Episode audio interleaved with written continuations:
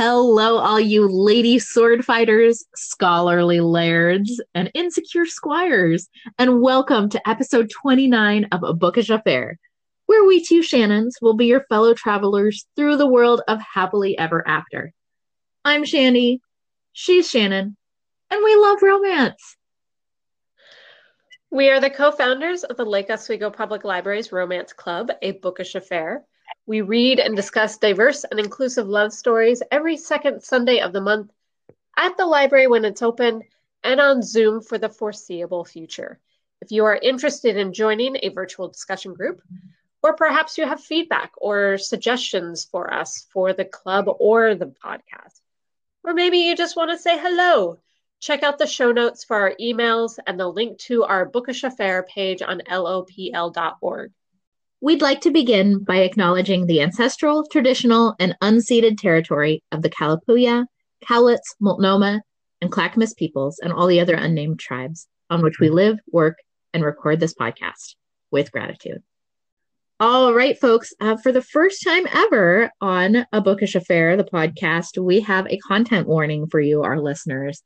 So, uh, we wanted to give you a heads up that in this episode, we are going to be discussing the topic of consent um, while we will, as usual, keep our language and word choices appropriate for an all ages family friendly podcast, we are also going to be describing situations that may be upsetting for some listeners.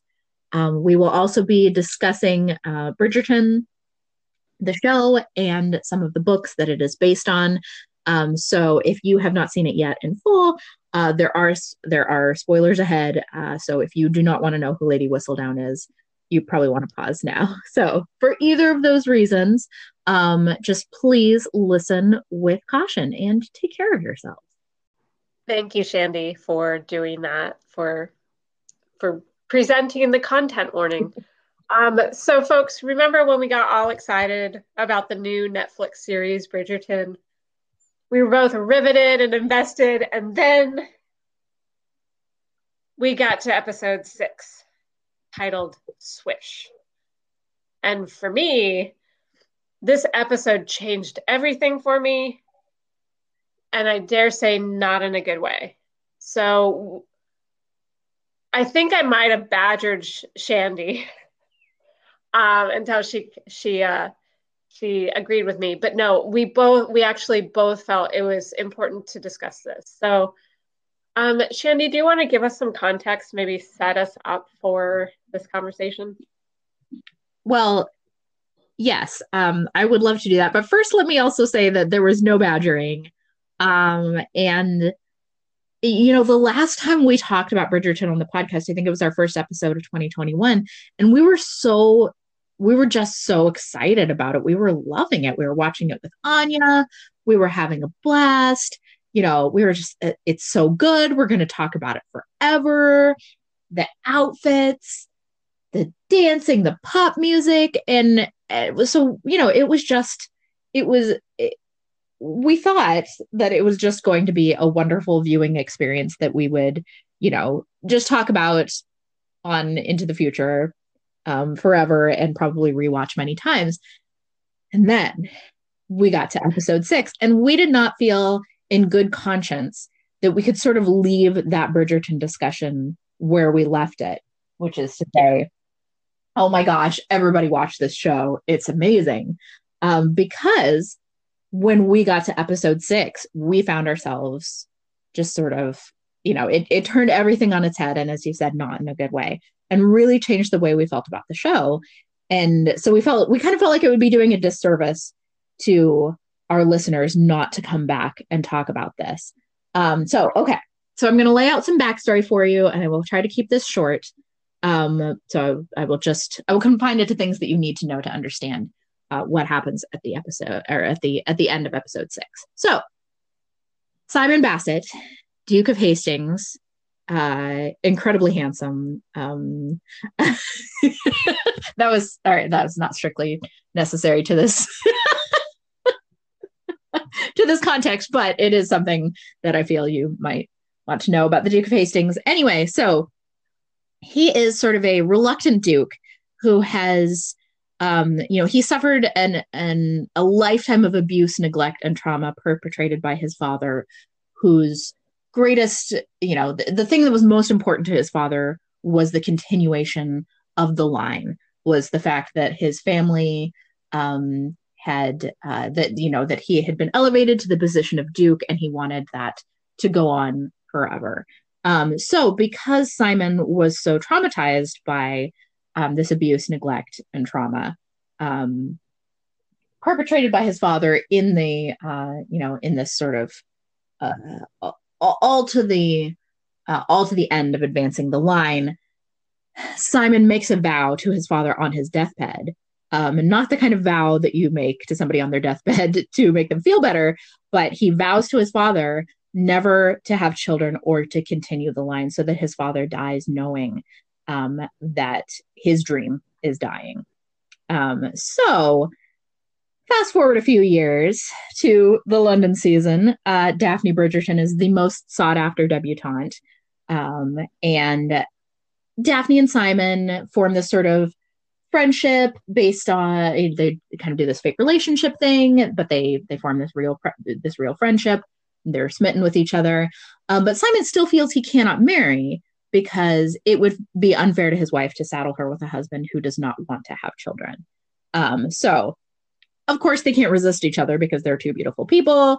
There's a scandalous garden smooch and a duel with Daphne's brother, and that was all very ridiculous. But um, so Daphne agrees. So, you know, so Daphne agrees to marry Simon even after he tells her that he can't have children.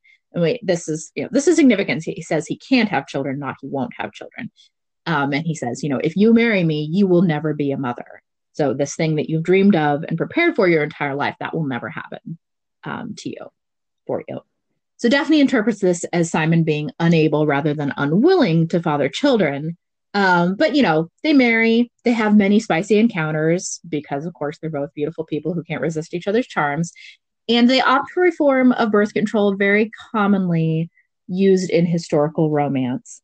Um, and side note, it makes me crazy that this never seems to fail in historical romance, whereas I assume it failed all the time uh, in history and continues to fail when used in real life. Um, the Rakess by Scarlett Peckham is one of the only romances I can think of where there's just a complete and total birth control fail. Um, and I really appreciate how um, like that was just such a real thing for people in this time anyway. Okay, back to Bridgerton. So Daphne goes into her marriage with zero knowledge about the birds and the bees. Like she is utterly and completely clueless. Um, she eventually figures out that Simon is orchestrating their encounters in such a way that pregnancy is unlikely, uh, if not impossible. Um, so Daphne feels betrayed and angry that he was untruthful, feels that he took advantage of her innocence and ignorance, and it's important to note, I think, that we are in agreement with Daphne up until this point. Yeah, it, it, it's true. Up to this point, we can sympathize with her because, you know, unknowingly, like I don't, I don't think he like he knows how innocent she is, but I don't know to the extent that she just has zero concept of anything that happens in the matrimonial bed. Um, so unknowingly he has taken advantage of her of her innocence and, and, and ignorance as you say the way i read it is that he doesn't like he does not know the extent or the depth or the breadth of her ignorance of how babies are made he he does not know he does not know uh, that when she tried to ask her mother what to prepare herself for her mother uh, just started rambling um, and did not give her any useful information so here's the thing like they never actually talk about it. And it's true that Simon doesn't make an effort to find out what she does or doesn't know. So at this point, they are both guilty of something. And that is one of the cardinal sins of romance fiction, which is why don't you people talk to each other? no, and that's an excellent point. They don't know and they don't ask because communication, y'all, like. right? I mean, why would you have it? Where's the fun in that? Um, so then so then this is where we get into the, this is where Bridgerton goes someplace that we cannot follow. Um, Daphne makes an unforgivable choice. So she is so angry and so uh, upset and sort of self righteous because she's she has uh, she has talked to her lady's maid um, who has explained to her the whole process and the mechanics and everything. And daphne realizes that um, that that simon has been again orchestrating these encounters so that um, so that, that she will not get pregnant um, so rather than it being a oh no si- how terrible for simon he can't father children it's a oh simon is intentionally not um, is intentionally not making this happen. So here's here's where it gets unforgivable. Daphne takes physical control of their next encounter, um, makes it impossible for Simon to proceed, uh, you know, in his usual way, thereby increasing the likelihood of pregnancy, and also violating his his physical and bodily autonomy in a non-consensual act. Yeah, very much non consensual. So it's important to note that Bridgerton is a TV series for adults with mature themes, mature scenes, and themes. Um, it is based on a romance novel by Julia Quinn called The Duke and I, which was originally published about 20 years ago in, in the year 2000. This scenario is part of the original storyline, and in the book, the scene unfolds in a similar manner um, but that Simon is intoxicated. Um, in the TV show, he's not intoxicated. Um, it's still a non consensual act. Um, so there's definitely some key differences um, in how this violation is played out in the book and in the show. Neither of them are good, and all of them are, you know, violating boundaries left, right, up, down. Uh, we often talk about romance and consent. Um, it's actually a, a, huge part of romance novels of, you know, it, of, you know, any romance of intimate relationships, of being vulnerable and being held in a safe space. And in romance, um, consent has come a long way.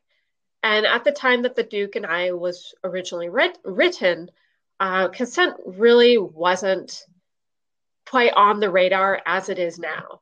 So, you know, in the TV show, um, while while Simon doesn't say no explicitly, he looks alarmed. I believe he says wait or something like that. Um, and it is and it's very clear by his his motions that he's not on board with the direction Daphne has steered this boat. So there you go. There goes the whole like safe space right away. Right, exactly. And it's very clear. And I, I believe you're correct. I believe he does not say the word no, but it is it is abundantly clear both to the viewer and to Daphne that that this is a yeah, this is this is a violation. This is like she is doing something to him that he does not want to be done. So yeah, and I, I mean, I think, and going back a moment to the book, it's very true that explicit consent has become so much more a part of romance um, in in the years since those since since the Duke and I um, was published.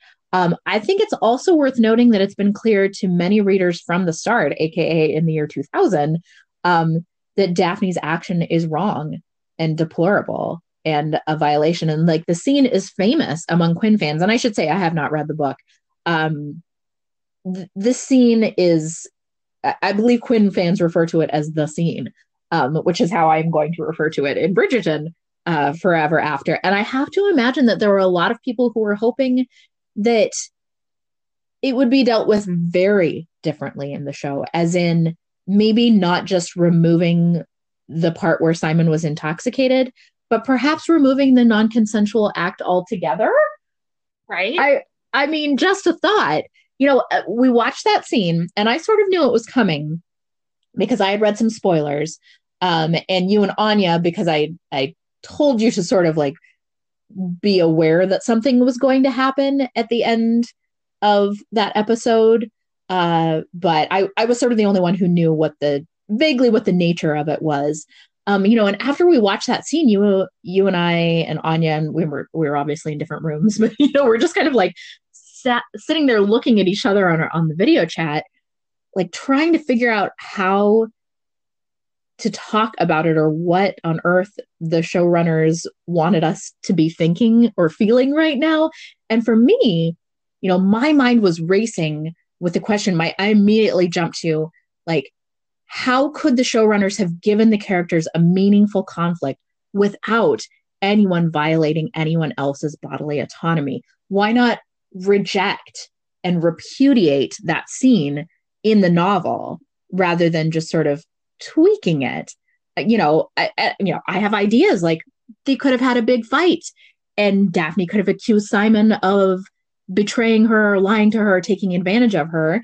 And, you know, they could have had a real conversation and both of them willingly changed their behavior and earning each other's forgiveness before moving forward with, with their marriage. I feel like that would have been enough of a conflict. Or if they had wanted to go really dark, what if they had Daphne consider the action that she ultimately took in the book and the show, but to realize in time how wrong that action would be and examine examine herself and examine you know and, and and have that have that moment of oh my gosh i was so angry and so upset and betrayed that i almost did this unforgivable thing. And then they both have to make amends and they both have to talk and they both have to move forward um, with their relationship. I mean there are there are ways this could have been done and the the show did not make any of those choices. The, you're right. I mean there's so many ways to handle this without it leading to this moment that honestly as a viewer was traumatic for me. So the creators decision not to use this as a teachable moment but doing what they did instead which was leaving it and never talking about it again like and and also in some ways kind of presenting her violation as both a reasonable option and a valid excuse for her behavior and for her feelings. To me, it almost puts the fault back on the victim. Like, here we are victim blaming and shaming. Like, we're justifying taking away Simon's personal power. Like, I just, it just felt dangerous. You know, and and also can we discuss that this is a white woman doing this to a black man like again there's so many messages you know being conveyed in this in this scene that if you don't deal with it who knows how it gets interpreted? And i i was i was both shocked. I was frankly traumatized. I, I like sat and like you know, after we sat like just completely stunned, you know, for a while after that episode ended, I was then texting with my sister and I was just like, I I can't I don't know what to do with this. That's there was a lot to process, but like I don't feel like it's my job. Like the the show's creative like they should have come up with something to support uh, to support their viewers and their their characters after such a traumatic scene yeah i've i you know i've i've seen uh, of the many articles that we've read about this many of them said you know if you were going to go there and i'm not saying you should have gone there uh because it would be better if you hadn't but how about a content warning? Um, because there were many viewers who were you know who were shocked who were disappointed who were frankly yeah who who felt traumatized by uh by by this scene. I i remember what your face looked like on our video chat and you know you were it did not put it did not it, it does not put the viewer in a good place. Um, you know, this would be uh, like and and this would be this would be a shocking and deeply immoral and disturbing act no matter which party perpetrated it. So let's be very clear on that. But i thought you know back to back to what you just said about um you know about a white woman perpetrating this on a black man um Jessica Pryde has a really thoughtful article. We will link to it in the show notes um, on book riot about the the trauma faced by black characters in this adaptation of of these novels in Bridgerton. And she you know she anticipates some people brushing this scene off by saying well you know Daphne's a very petite woman she's very small and slender Simon is a big tall man and if he really wanted to stop her he could have I mean like first of all let me just say no in big capital letters and, uh, and You're making a lot it's, of again, again, it's relying on the relying on this like no means no business. Like it doesn't work that way, people. It, you know, and and, and Jessica Pryde says in her in her article, and this is a quote. Um, she says, "I wonder what they would have said about small white women enslavers and their big black captives." So, really good point there um i you know let's also be clear that you know not only does the show make this decision to go there and you know no content warnings anything this this is essentially ignored in the remaining two episodes of the season the incident is never addressed or discussed again um i think and correct me if i'm wrong here shannon but i think lady whistledown's voiceover says something about you know, can the end ever justify the means? Imagine that in Julie Andrews' voice because she does Lady Whistledown's voice. It is um, so cryptic and it's it just felt like it was so poorly timed. It felt irresponsible. Yeah. And it's, you know, and that, you know, that voiceover is intercut with scenes of other characters having their own sort of crises. And, you know, if the showrunners think that that counts as addressing the incident, that's frankly insulting. Um, the show never goes forward to address it directly or specifically. Fortunately, I mean, this is a very small measure of relief to me. It does not result in a pregnancy um, because all I could think as it was going forward was, what if this is like, what if this is how they have a baby? And then how, uh, how what will that child's life be like? And what will their marriage be like? And how could Simon ever look at that child and not remember? what Daphne did to him. Anyway, no pregnancy results, small measure of relief, but you know that it, it does not make up in any way for the fact that this is a shocking betrayal, a, a violation that is never again referred to or addressed in the show. So we've got a, vi- a romantic partner violating another person's trust and physical boundaries and safety with the added layer of the perpetrator being white and the victim being black and it is never spoken of again, except to imply that it's bad that Simon lied to Daphne about his ability to have children. As you say, irresponsible. So irresponsible. So here we are, listeners. I really wanted to bring this up. What is consent? Because we're well beyond no means no. That doesn't that doesn't work anymore. So I consulted some very useful books they were mostly children's and young adult uh, books, as it were, and we'll include these titles in the show notes. Um, so, in preparation for this um, conversation, I actually found that um, reading children's and young adult books to be the most helpful. So, here are some definitions that I think are perfect. So, Rachel Brian, who wrote Consent for kids, boundaries, respect, and being in charge of you defines consent this way consent means to agree. You get to set your boundaries. A boundary is a limit. Your boundaries are a line between what you're comfortable with and what you are not comfortable with. Very concise.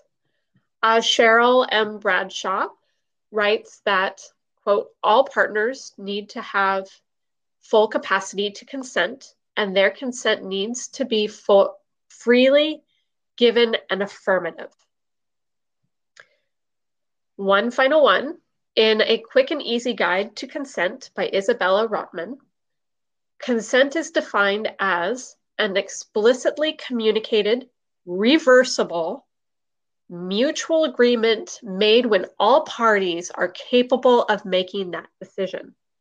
Consent may or may not be consent may or may not be verbal, but it has to be unambiguous and voluntary.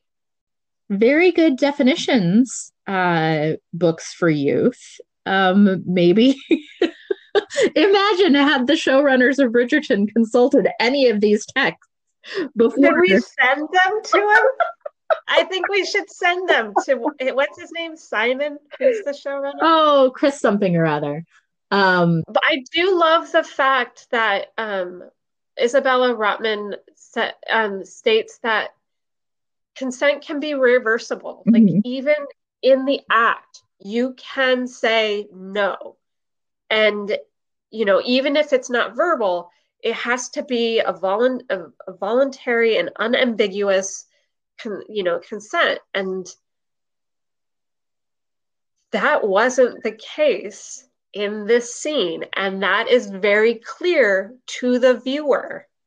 And also, and also to Daphne. Um, you know, it begins as a consensual encounter. Uh, and then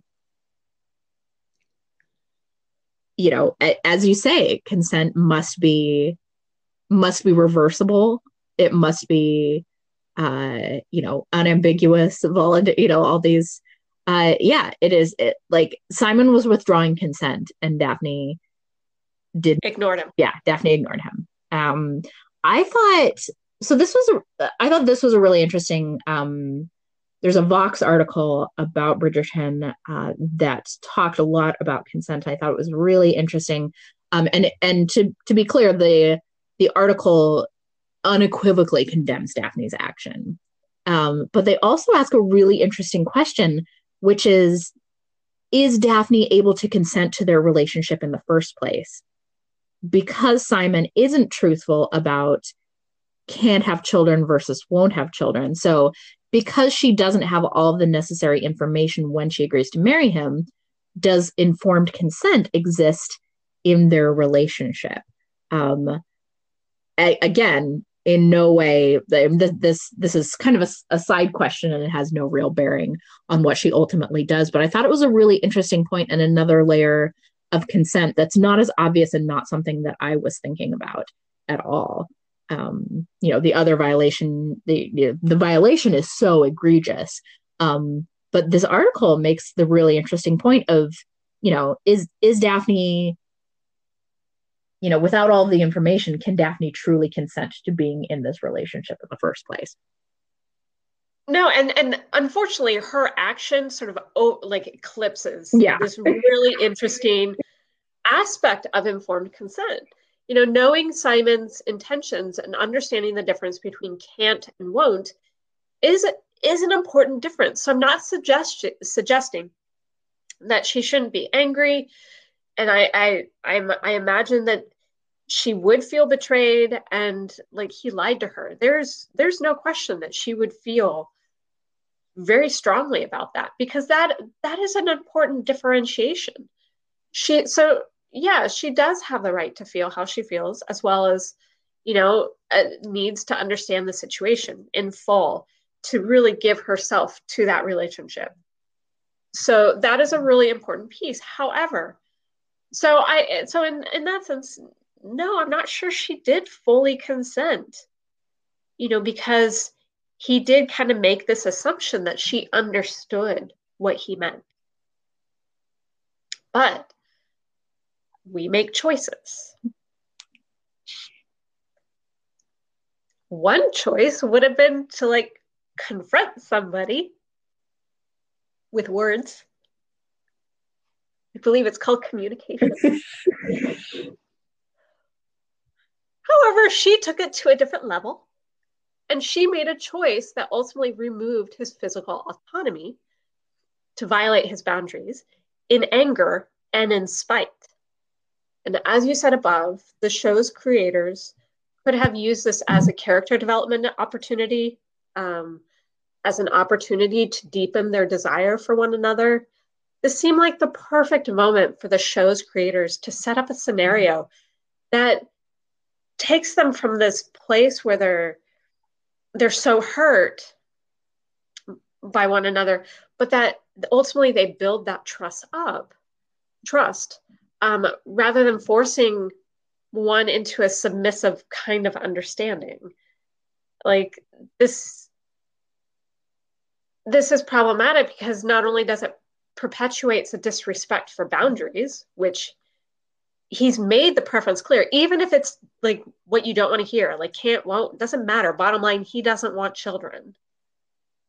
So that's a disrespect for like what what he wants. It also just depicts an, un- an unhealthy relationship and one that would rather forgive or forget, forget, forgive, just forget it, then deal with, then deal with this difficult and uncomfortable situation. Like that's just poor and irresponsible modeling. I, I do know people who didn't see this scene as problematic, or maybe they weren't they or maybe they felt uncomfortable, but they just went along with the drama. You know, which I suppose that's fine. I, I wish on some level I could have done that, but like that doesn't mean that this is not a problem. You know, because if the roles were reversed, there would be absolutely no question that Simon was violating Daphne's personal autonomy and boundaries. Oh, I can't, when he does tell her, when she finally asks, and he does tell her his reasonings, she scoffs.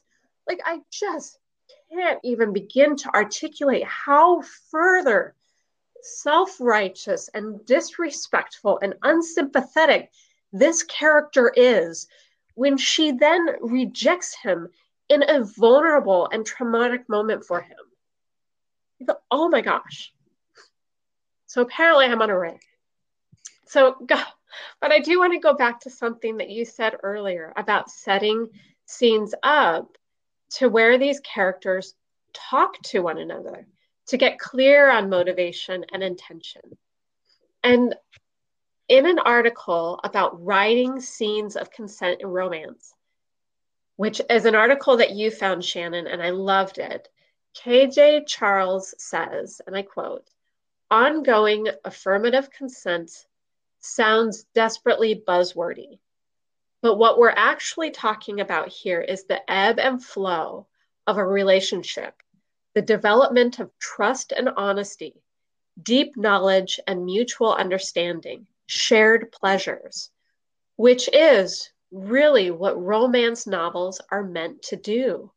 And I love this because, again, this is an opportunity to get to know the characters, to see their relationship grow, to see them build trust, uh, to build trust and a sense of security with each other.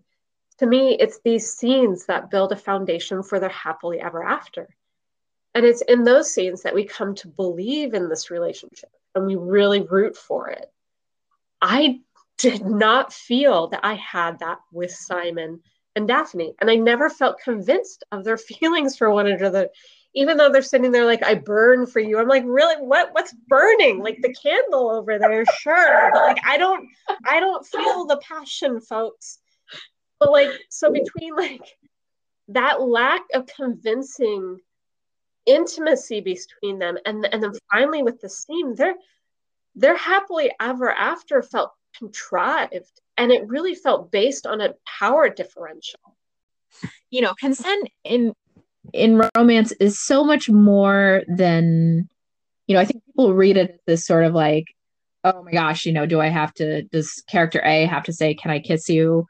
every time they want to kiss character B and just on and on for until the end of time. Like it's so much more than just, you know, can I kiss you when the characters are about to embark on something. And and KJ Charles' article talks about this so beautifully with tons of examples from her own work. I will link to that in the show notes, but you should know um, that KJ Charles writes real spicy. Uh, so uh, and she uses a lot of examples from her own work. Um, but she is such a brilliant writer and such a um, such a clever and thoughtful and emotional writer of dialogue and interactions between people. I mean, it is if you don't mind a little spicy language and a few spicy interactions, it is one of the best things I've ever read about consent. It's it's brilliant. But you know, there's and there are so many authors who write consent beautifully. Um, Alisha Rai comes to mind. Rebekah Weatherspoon comes to mind. Xan West, who I whose work I've come to very recently, but those um, uh, Xan West's books are so there is so much talking in those books and so much just sort of laying out this is what I'm comfortable with, this is what I'm not comfortable with. It it models for the real world um what a healthy relationship should be. So it's you know it's modeling those healthy healthy relationships, those healthy interactions, but it's also such a powerful tool for building trust and love between your characters. I mean, you know, you're there's so much you can accomplish a writer can accomplish when when they write consent well. Um, it's it, it's really it it really gives such a, a depth and em- emotional resonance to those books and those scenes and those characters. And um yeah i mean i think a lot of author- authors see it as as an opportunity. Um so not only does it not only is it important to address and models proper behavior and care in the real world but um it's just these wonderful ways to show how these characters care about each other. Wow. Yeah. Anyway that was bit of a tangent there but that was so it yeah the please do read that kj charles article if you think you can handle the spice uh, so okay so so back to bridgerton shannon you know, it's now been officially renewed for a second season, which we all knew was going to happen. It was just a matter of time before they officially did it. Do you think you'll watch? I mean, I I will say that there are still a number of characters in Bridgerton uh, outside of the Daphne Simon um, morass uh, that that I do you know I, I am still invested in Penelope Featherington. I'm still invested in Lady Danbury. Um, I still want to know what the queen is up to and, um, you know, how Marina's life is going to go forward. And, it, it, you know, and the, the, it's not that there aren't, um, you know, it's not that I don't have strong feelings about the actions, some of the other actions some of the other t- characters have taken. You know, Penelope, uh, you know, an enormous breach of trust perpetrated by Penelope on a very vulnerable character she is the one here's the here's the spoiler uh here's the next big spoiler which is that she is the one who reveals um that marina reveals to the ton that marina is pregnant out of wedlock. Um but you know i can i don't i i, can, I know i can never forgive daphne. I know i cannot be invested in her and simon's storyline again. Not only because she did something unforgivable but also because the show never presented it as such. So true. It's interesting because the show really just does not follow up on these like egregious breaches of trust and betrayal betrayals. Like I suppose Colin Brid- Bridgerton calling out Marina, but yeah, the super traumatic events of certain characters, not least Daphne's attack on the Duke, they just don't get addressed. So like if it's all for drama's sake, I think, I mean, honest, my honest opinion is that's dangerous and irresponsible. Um, so I I no longer trust the show's creators. I just don't. So I don't know, Shandy. I don't. I don't think I'm invested in the show's vision um, for these for, for this adaptation. Like I don't have faith in the showrunners. I don't have faith in Daphne and Simon's happily ever after. Mm-hmm. And frankly, I don't like Daphne enough. I don't really actually like the Bridgertons enough. They're these like high and mighty white people who like to go around telling people how to live and they're just a mess. And I'm just like, I don't I'm sorry, I don't think I like them enough to try and stick it out. So I hate to say it, but I probably will not continue to watch, honestly. And like I want to believe I want to believe I'm thinking, you know, I'm I'm putting on my David Duchovny hat here, but uh like I want to believe the show's creators will listen to the concerns that have been raised by viewers and fans and you know and take them to heart going forward because because these viewers and these fans deserve better. Um but the show the show's creators are still not going to be be able to unring the bell of what happened in season 1 you know this is also probably a discussion for a different day. But i also really recommend jessica Pryde's article um, about the trauma experienced by the black characters in season one.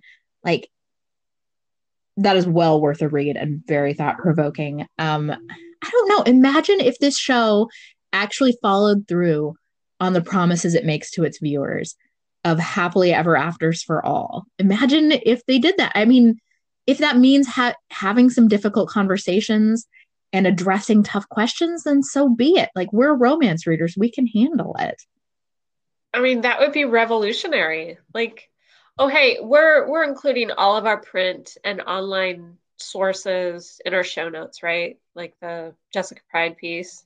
You bet we are. Right. Absolutely. That will be in the show notes, as will all of the books that you consulted um, to teach us about consent um, and some other favorite um, some other favorite i've got a couple of picture books and board books that i really uh, that I really love um, that talk about consent in a really clever and and helpful way. I think so. Yes, we'll have all the all the books, all the article links, all the everything in the show notes as always. Ah, Shannon, what you know, I know that when we were putting this episode together, I was just sort of overcome by waves of disappointment uh, all over again. Like, you know, a few weeks have gone by since we watched that fateful episode. Um, but talking about it again just really, uh, just really brought it all back and kind of just, you know, put me in a in a place of, of real disappointment. So, have you been reading anything to recover from that disappointment that I assume you were also feeling. oh my gosh.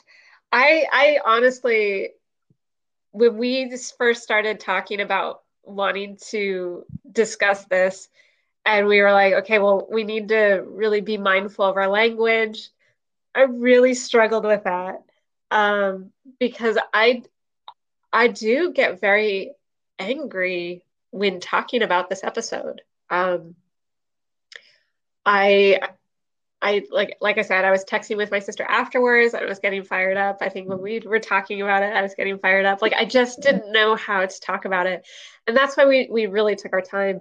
But uh, yeah, I I suppose that that actually figuring out how to talk about this and sort of you know really coming to this place of like why are we talking about this and um that really contributed to my reading slump I have to say because it's this is such a difficult conversation, but it's a necessary conversation. But um, once I finally got wrapped my brain about how we were going to talk about it, I finally read uh, book four of the Decade series, The Art of Love, and I read the first Beverly Jenkins book, Night Song. So I cannot wait to talk about theirs there's so much to talk about. Um, but yeah, like I think researching for this episode, reading a lot about consent, and I'll be honest, I have learned a lot, uh, which is awesome. It just goes to show that no matter our age, no matter what we think we know, there's always something to learn. Um, I've also been reading in preparation of our Lunar New Year episode in a couple of weeks. So, yeah, lots of reading and researching for topics at hand or to come. And I'm really enjoying it actually. So, what else? Yeah, that's uh, that's about it. Like, it's researching for our show. What about you? What are you reading? Well, I I don't know. Well, I okay, so I just finished Wicked Passions by Nicola Davidson, who I talked about last week. Um, that's the second in her Highland Menage series. Uh, so Lady Swordfighter, yes. Scholarly Laird, yes, and a brawny yet insecure squire. She does a really nice menage, I have to say, and she's so good at showing them all. You know, not just the sort of oh my gosh, he's the handsomest thing I've ever seen, or she's so beautiful, or look at the way she moves with the sword you know i must smooch her whatever um like she's so good at showing them all falling in love with each other uh i i really like that about her writing she just does that so well and she also um she portrays the court of james fourth of scotland in this really really cool way like some you know sometimes in historical romance the setting is is kind of window dressing especially in novellas and shorter ones but like here she manages to really humanize a monarch um, in a way that not a lot of authors manage to. I mean, he's not just this sort of, um, you know, this sort of king who just tells people to do stuff and then just sort of drives the plot forward. Um, like she gives him real depth and nuance, and I I love seeing that. I mean, he's a he's a, a, very much a secondary character in this book, uh, but uh, but he's so she she really like respects those side characters and she um you know she treats them that way i anyway i really i really like that about her work um i don't know i'm kind of in a mood these days. We talked about slumps last week and i kind of feel like i'm especially a little bit with romance. Like i have read i've read 15 books so far this year. Only eight of them have been romance and that for me that's a bit of a slump and i don't mean the numbers themselves. I'm totally on track uh, to meet my goodreads goal. Um, you know I'm, I'm cool with the numbers but the ratio is a little unusual for me and i feel like it's part of that slump have you ever tried research as a slump buster it's working for me i just thought i'd uh, put it out there you know that is a really good point um, you know, researching and thinking about our Lunar New Year episode, that's really giving me some focus. Um, and it's funny, and this is the one, you know, what are we reading now is the one section of the podcast that I never struggle with because I'm always reading something. And yet I was like, okay, well, this, this isn't, wow, what am I reading anything? Um, so I was kind of struggling with that yesterday. I was reading back over my notes, and then last night I was up late, everybody else was asleep, and I was looking for something else in Libby um, and I noticed that Multnomah County Libraries, uh, their Everybody Reads program, um, the book was available to check out in Libby and no wait list. And that is The Book of Delights by Ross Gay. Uh, I checked it out right then and I read about a quarter of it. I stayed up until almost 1 a.m. Um, it's about 100 hundred or so little tiny essays, which he calls essayettes, which I think is a very cute term. Um, I haven't yet encountered one that's more than like five pages long. So this book has Slump Buster written all over.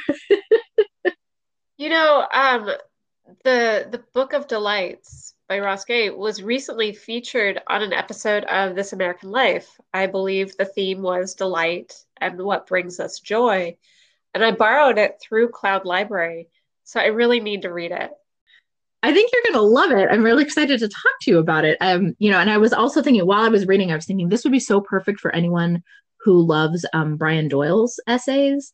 I think mm-hmm. he, um, they share those two authors share just a sort of, uh, you know, um, expansive fondness for language. Like Brian Doyle never uses one adjective when he could use five um and you know like the run on sentences and the whatever and and i so if you love that sort of um those those rivers and streams and lakes of words uh that yeah. came out of brian doyle's pen.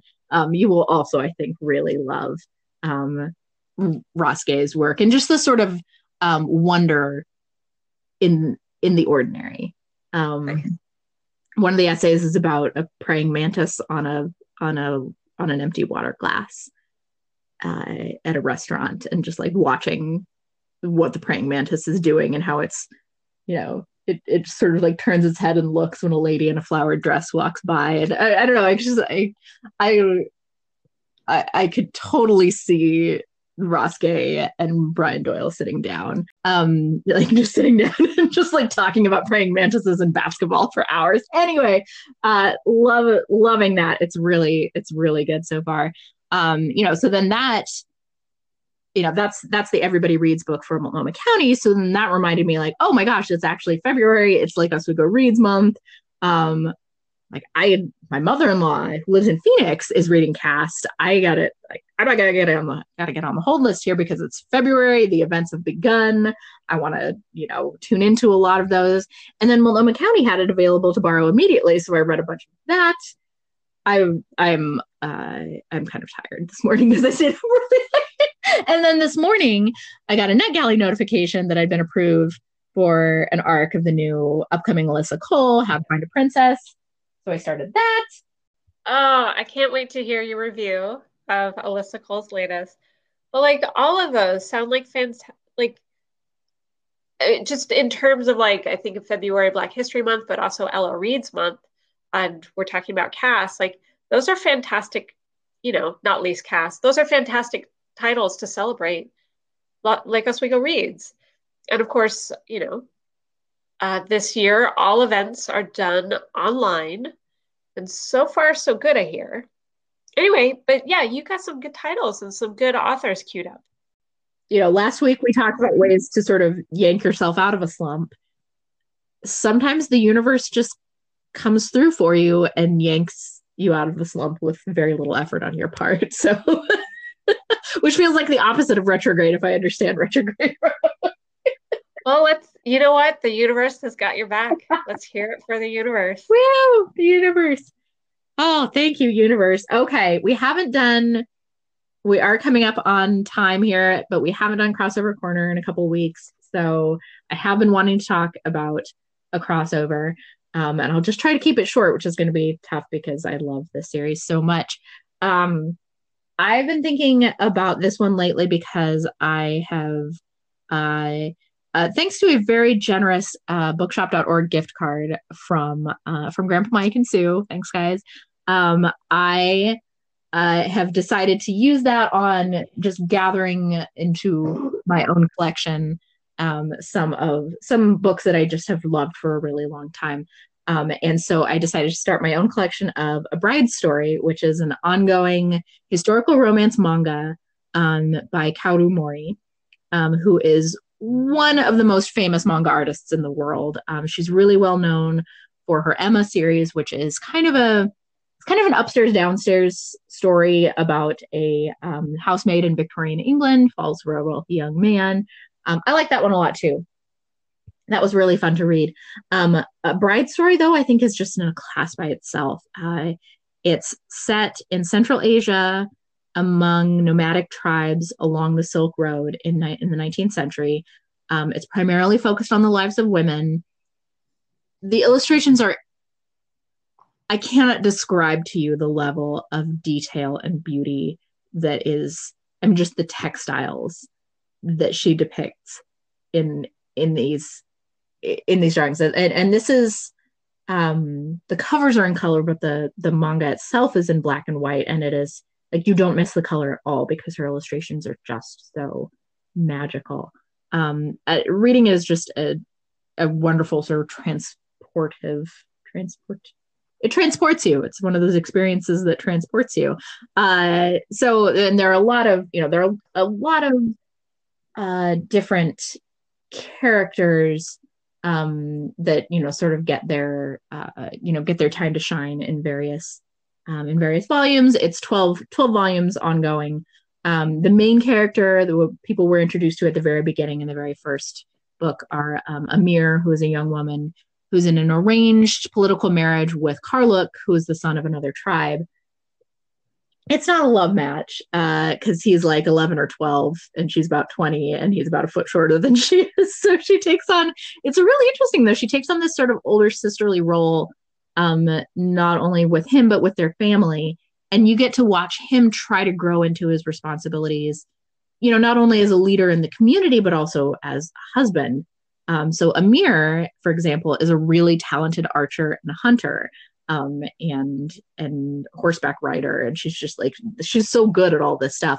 And Karluk has to come to terms with the fact that his bride, you know, he feels all this cultural and societal pressure to, you know, to sort of man up and and care for her, but she can beat him at just about anything, and not no wonder because you know not only is she just an extremely talented um, an intelligent young woman, but she's also like almost a decade older than is. so it's no wonder the poor kid. Um, you know, in the other volumes, you get to know other young women. Um, most of them, but you know, not all, but most of them end up in their own sort of bride stories. So, so it is the story of this specific bride, but it is also the story of many other brides. I would dare anyone, even a manga skeptic, to just try volume one and not want to continue. It's so brilliant. Um, dare accepted. Uh, no, uh, my experience with graphic novels, let alone manga, is pretty slim. So I, the way you've described it, I definitely want to check this series out. Well, Link has them all, and of course, once I have them, uh, as I as I slowly collect them, you can borrow them from me. Thank you. I just put book one on hold. Yay! and you know, that's there's another reading slump buster. Like nothing like a really great manga or a comic to knock out a slump. Like it's that's another one of my tricks, and I should have talked about it last week because it never fails. Um, I also uh, oh I also recently read Fangs by Sarah Andersen, which I think also belongs in crossover corner. Um, real charmer. It took me all of 20 minutes to read, uh, just cover to cover, and it was it was just enough. It's one of those things where sometimes you just need to be reminded that books and reading are still a thing. Another wreck. I like it. Yeah. It's about a vampire and a werewolf who fall in love, and it's got all these like terrible puns and awesomely bad jokes. Um, you know, vampire jokes, werewolf jokes. Uh, we do not have a punny romance title to offer this week. Um, so in the absence of that, I just recommend reading that book. Perfect. Love it. All pun. right. We just crossed the one hour mark. So, my dear, I think it is time to wind this one up. Listeners, we'd love to hear from you as always. Did you watch Bridgerton? Will you keep watching Bridgerton? Were you as upset and disappointed as we were? Are you reading Caste or participating in any LO Reads events? Do you have any favorite manga or comics or any, you know, tips and tricks for getting out of a reading slump? Um, also, tell us because I have gotten, I, you know, my my family listens to the podcast, um, but I don't always get a lot of specific like, oh, hey, I really related to this particular um, this particular piece. But several people contacted me and said, you know, that thing where you have, uh, you know, a, a a certain number of pages or a certain percent that you have to read. Like I do that too, but here's how I do it. It was so interesting. Wow. my mother-in-law, my mother-in-law Rita, uh, told me that she will, you know, if she has a book that's 380 pages, she will divide by 10 um, and she will try to read in chunks of 38 pages. Um, and then she was like, You didn't tell me that Caste is 906 pages. and the, let me, before anybody gets too freaked out, let me just say that that is, she's reading it in Libby. You know, if you were to pick up the print book, it is under 500 pages, I promise.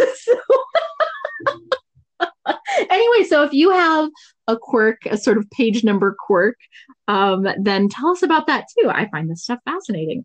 You can find our emails on the Bookish Affair page on lopl.org.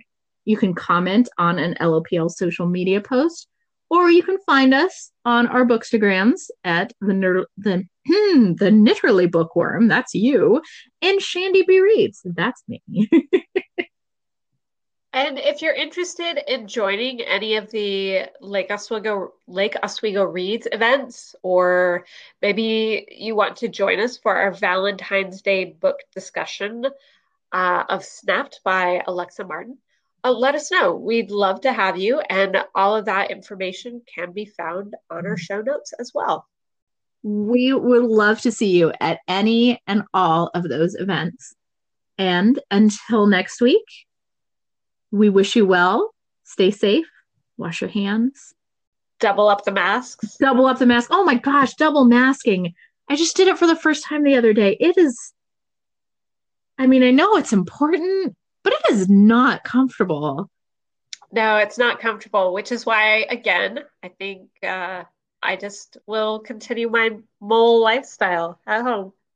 I know there's there's a lot to be said for just staying in your house. yeah. All right, Anyway. folks. We will see you next week. Thanks so much for listening. Cheers.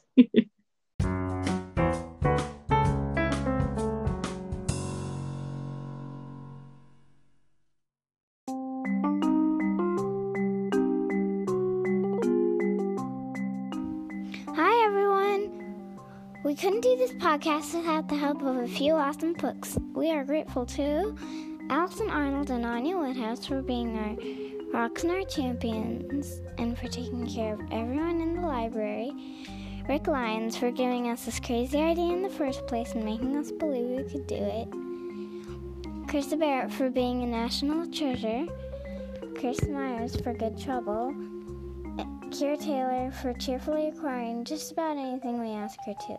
Noelle Allison, Amy Grimes, and Todd Mecklin for answering all of our emails and making us look good on social media. Special thanks to Noelle, Jill, and Steve for always listening to the end. More, more special thanks to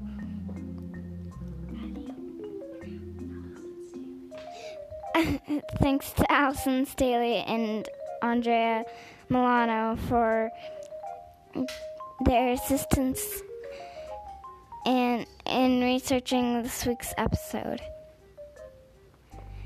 We've said it before and we'll say it again. Youth librarians will save the world.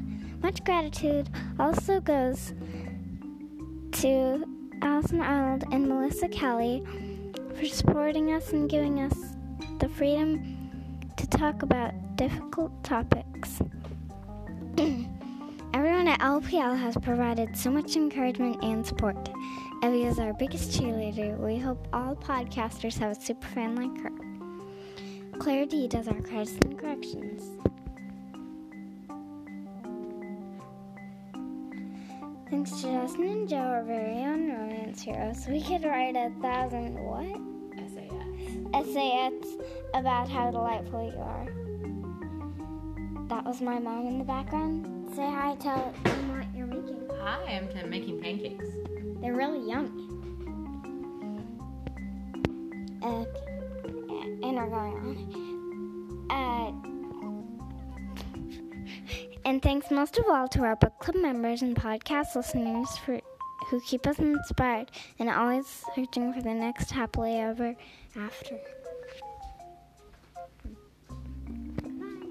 Bye.